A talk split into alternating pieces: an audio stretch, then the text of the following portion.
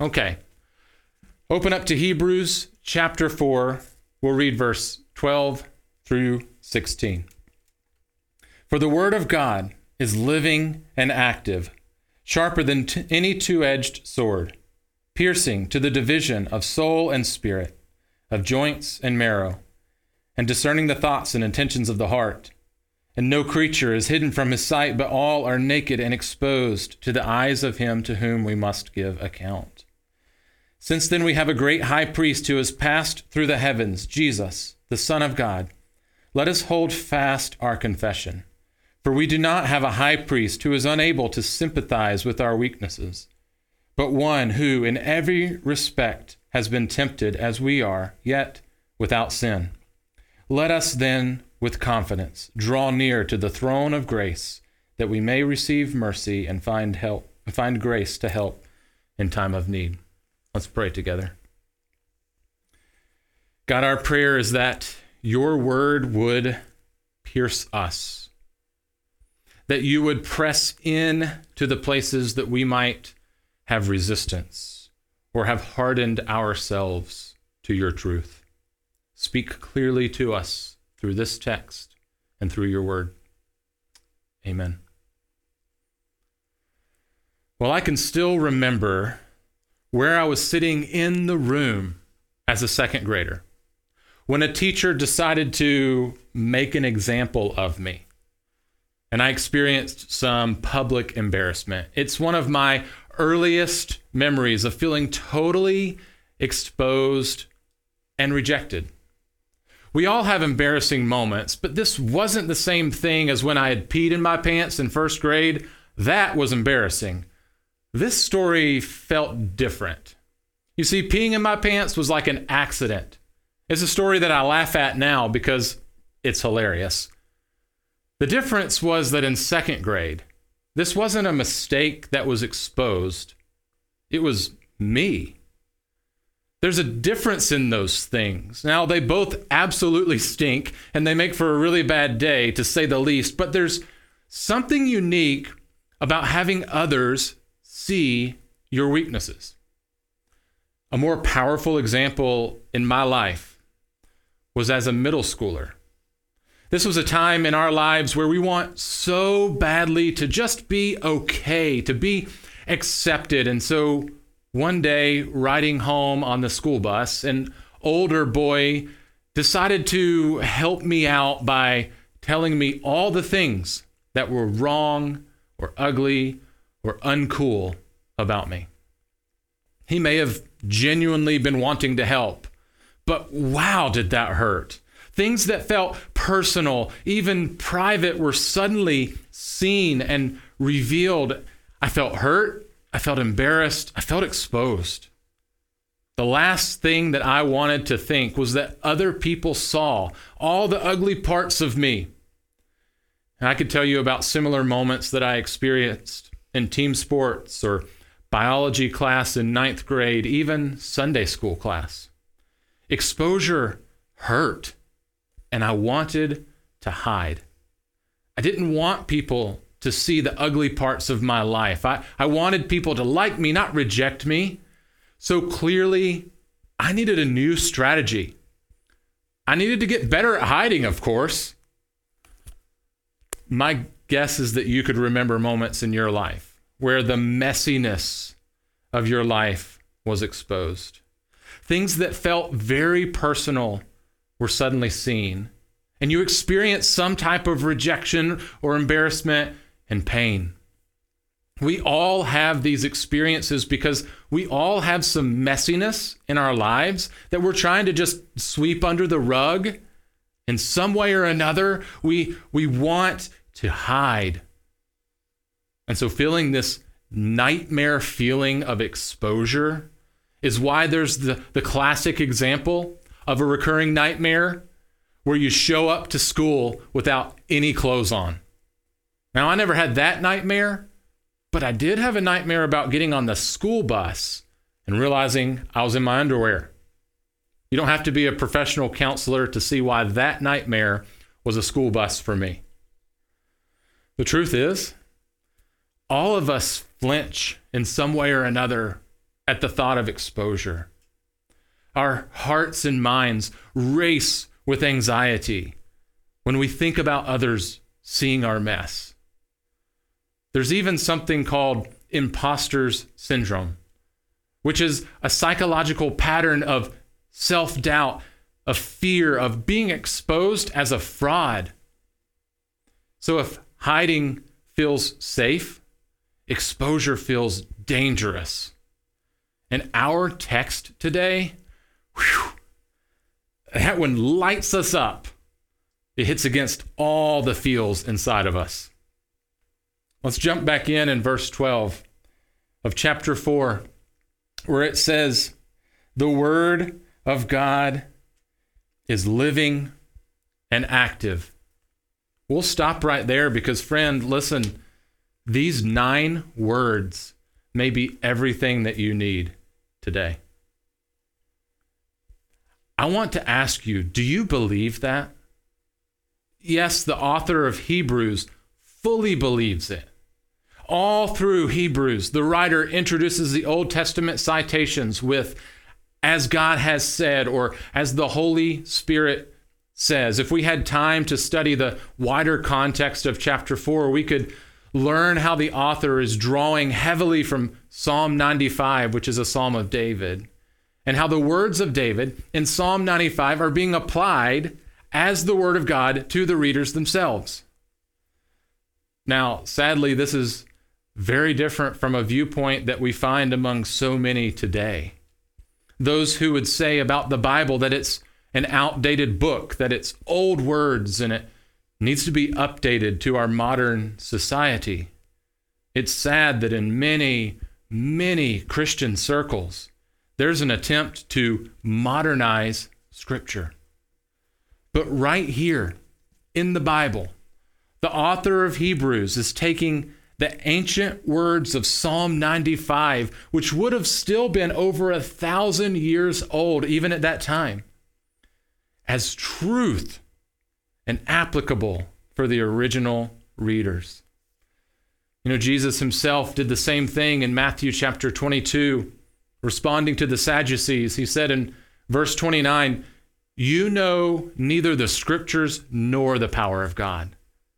And then he says to them in verse 31, Have you not read what was said to you by God? Jesus is holding these men accountable to the truth that Scripture's not outdated, but it's intended to be God's living and active words to us. Scripture is God's living and active word, applicable to us. The question is do you believe that? Because when we give in to the concept that the Bible is outdated and needs to be brought up to date to our modern world, then we're believing something that's fundamentally different than what we see in Scripture itself.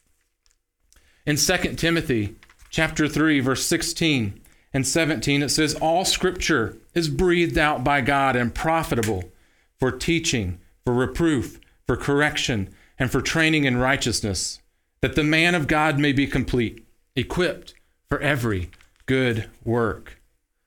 Through his word, God himself teaches us, rebukes and corrects us, trains us in righteousness, and equips us for every good work.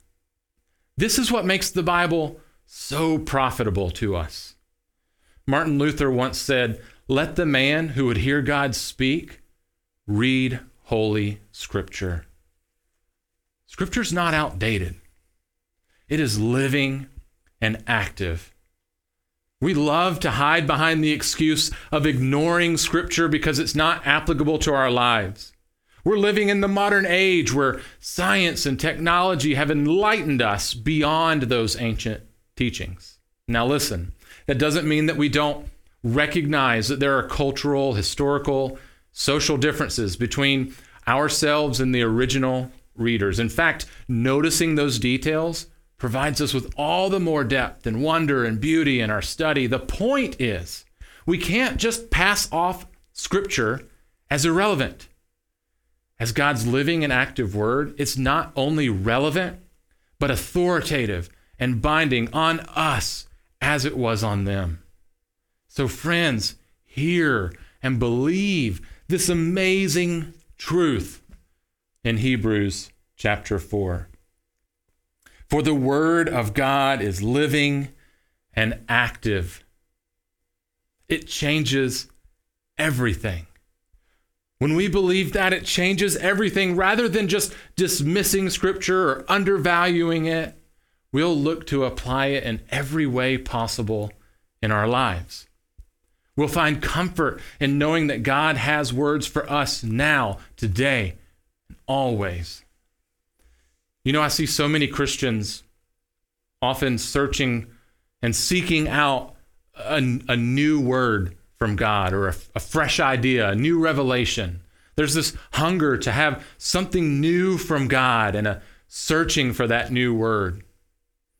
I wonder how this appetite for a, a, a, new word would be different if we believed that Scripture is alive and active and it's God's word for us. Think of the peace and the rest that comes with knowing that you can open this book and find God's word to you. Not outdated, God's living and active word. The word of God is living and active, sharper than any two edged sword. Notice it says sharper. Now, I know that we're not in the habit of carrying around swords. Side note if you've ever been somewhere where they do that, it's kind of crazy. But in Greene County, Tennessee, it's not really a normal habit that we would carry around a sword. So it'd be easy to miss the importance of what's being said. It says that God's word isn't like a sword, it says it is sharper, sharper than any sword. Most of us are perhaps most familiar with a dull kitchen knife. It barely cuts warm butter. But our author's intent is just to give us this metaphor. And so the metaphor that helped me the most was to think about a surgeon's scalpel for the purpose of piercing and cutting and separating. It's like spiritual, open heart surgery. In the Old Testament, in Ezekiel chapter 11, it says, I will remove the heart of stone from their flesh. This is God speaking. And I will give them a heart of flesh, that they may walk in my statutes and keep my rules and obey them, and they shall be my people. I will be their God. There's a painful process involved in regeneration, it's a spiritual heart transplant. And painful cutting, it's often required for true healing. That's really what surgery is all about. And the type of surgery that God's word does is in the deepest parts of us. Regeneration requires painful cutting. Paul taught this in Romans chapter 2. An outward show isn't what counts. He's teaching the Jews listen, even the outward cutting of circumcision is only a sign of the inward transformation that God intends. You think back to Deuteronomy chapter 30, verse 6, where it says, the, the Lord your God will circumcise your heart and the heart of your offspring, so that you will love the Lord your God with all your heart, with all your soul, that you may live. There's not a magic pill that avoids this type of open heart surgery. God's word penetrates and cuts, it's invasive. It's painful and it exposes us completely. God's word is sharper than any two edged sword, piercing to the division of soul and spirit, of joints and marrow, discerning the thoughts and intentions of the heart.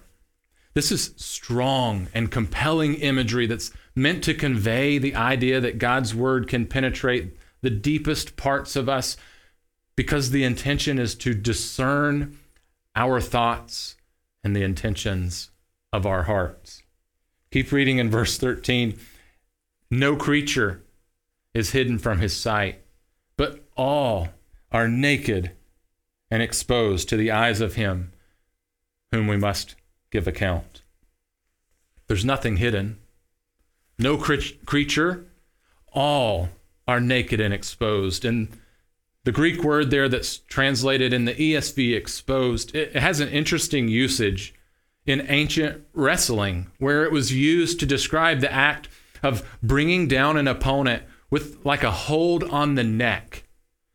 We might imagine a chokehold where somebody taps out because they are completely, entirely helpless.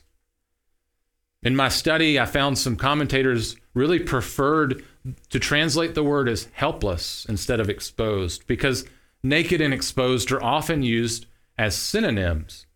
But it's very likely that the author here was trying to convey two different ideas that we are totally without cover or naked and completely helpless. Helpless at the mercy of an all powerful God. God's living and active word, it uncovers every heart, every act, every intention, every thought and desire. I can't help but recall Adam and Eve in the garden.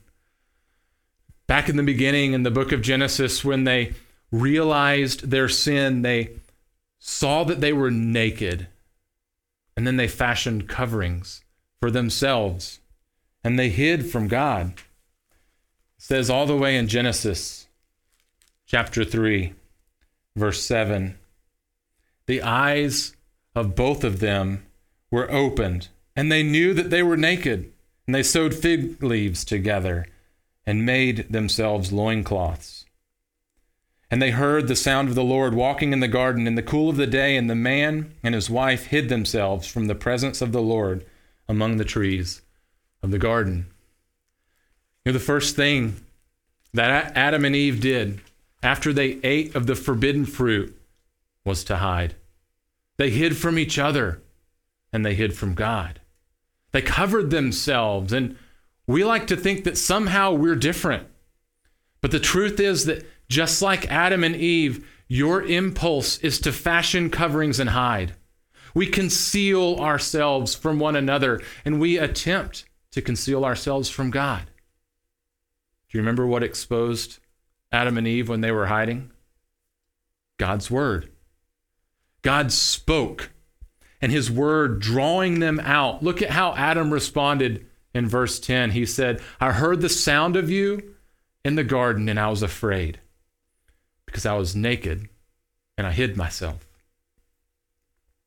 Friends, I confess to you that those could have been my very own words for a long, long time in my life, I didn't realize the theme of hiding. Even those stories I shared at the beginning of this message, those were just scattered stories in my memory for so much of my life. It wasn't until a few years ago I began a journey through regeneration that the pattern became clear. If you don't know, Regeneration is a discipleship program that we host every Monday night. You can find out more at fccregen.org. Regeneration changed my life. Not because it's some counseling session in a classroom, but because it's biblical. And it's the most thorough discipleship program I have ever participated in. I would love to tell you my entire story. And if you'd like to ask me about it personally, I'll be glad to share. But a quick snapshot is that I began in regeneration to lay down these walls I had built up to guard myself and began to look intently at my life through the lens of Scripture. And I did all of that within the context of Christian community. Something amazing happened. The Bible clarified my life. The truth of this passage in Hebrews took place in me. Scripture became a mirror, allowing me to see myself, and I saw more clearly than ever that the stories of my life weren't just past hurts to use as a justification to hide, You see, for far too long, I had framed the narrative so that I was just a victim of a bunch of mean people. But the truth is much deeper and foundationally spiritual. My desire to hide was rooted in my sin. My desire for the approval of others and for safety meant that I learned to hide, to deflect, even project my own fears upon others. The truth is, I'm afraid people will see I'm a mess. I'm afraid that you will see my mess and you'll reject me. But as I allowed Scripture to interpret my life, I learned that my response to these painful moments was an increased desire to hide. Just like Adam and Eve, I thought hiding was the answer. What about you? Are you familiar with the desire to hide? Whether it's trying to hide from others or hide from God or both. Have you even avoided Scripture because it's uncomfortably personal? Have you avoided spending time in the Bible or in prayer because you're trying to hide? Take just a moment right now to reflect on this question How have your attempts to hide affected your relationship with God and with others? You know, I used to think that I was pretty good at hiding. I'm not talking about hide and seek, although the illustration fits. Especially now that I have kids of my own. Well, let's just say that kids aren't as good at hiding as they think. I used to think I was pretty good at hiding. That my introvert, stay out of the spotlight, don't say too much tactics worked. I thought that my struggles and my mess were mostly unseen. But you know what's crazy?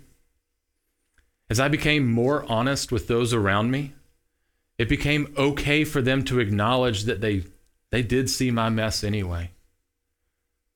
There were moments as I was going through regen when I would confess something only to have the person tell me, Yeah, Tommy, I knew that already. They already knew, and they still loved me. Even saying that now kind of blows my mind. But all of those stories of hurt and pain from earlier when I felt exposed, I noticed that all the ones that really left wounds were the ones where I was mocked instead of loved. I know this because I have many, many other moments of exposure in my life that did not produce deep wounds of hurt. Stories of my mother's love in my childhood.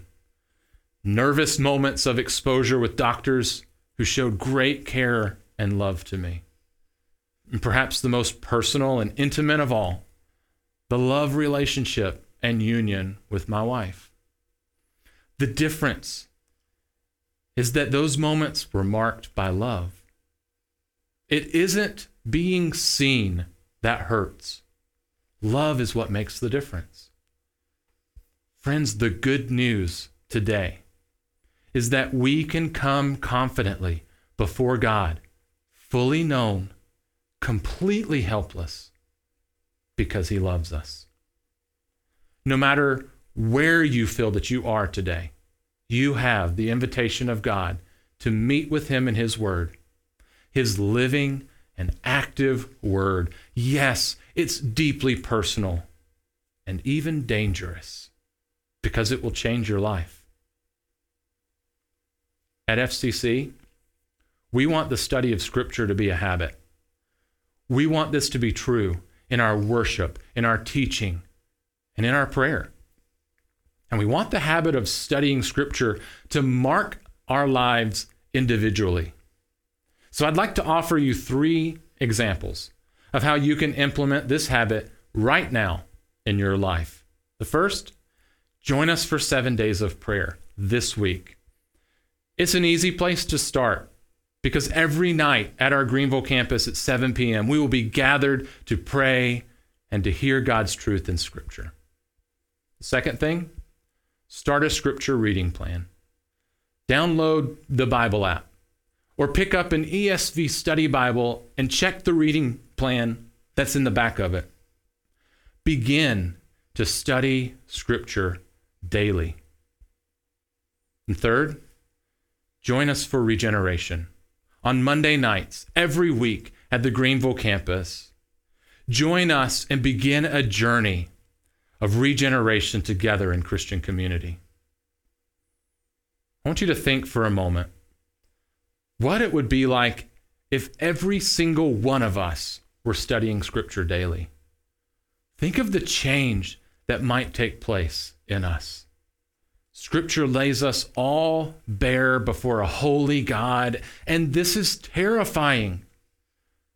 But for all those who submit to the Word of God, rather than resisting it, the cutting and the probing and the two edged sword always results in salvation. In the intensity of this encounter, we'll experience the greatest love we've ever known. Lord, we thank you for the love that you have for us in Christ. We cannot hide. We have no defense before you. You see everything within us, every thought, every intention. We are utterly helpless and naked before you. So our only defense is Jesus. Our only hope is in Christ, our great high priest, who has provided us access to come before you confidently. So thank you for Jesus. Thank you for the mercy and the grace that we find in our time of need. So, in this moment and through your word, change us. Change us. Give us a new heart. Regenerate us to life by the power of Christ in us. We pray. Amen.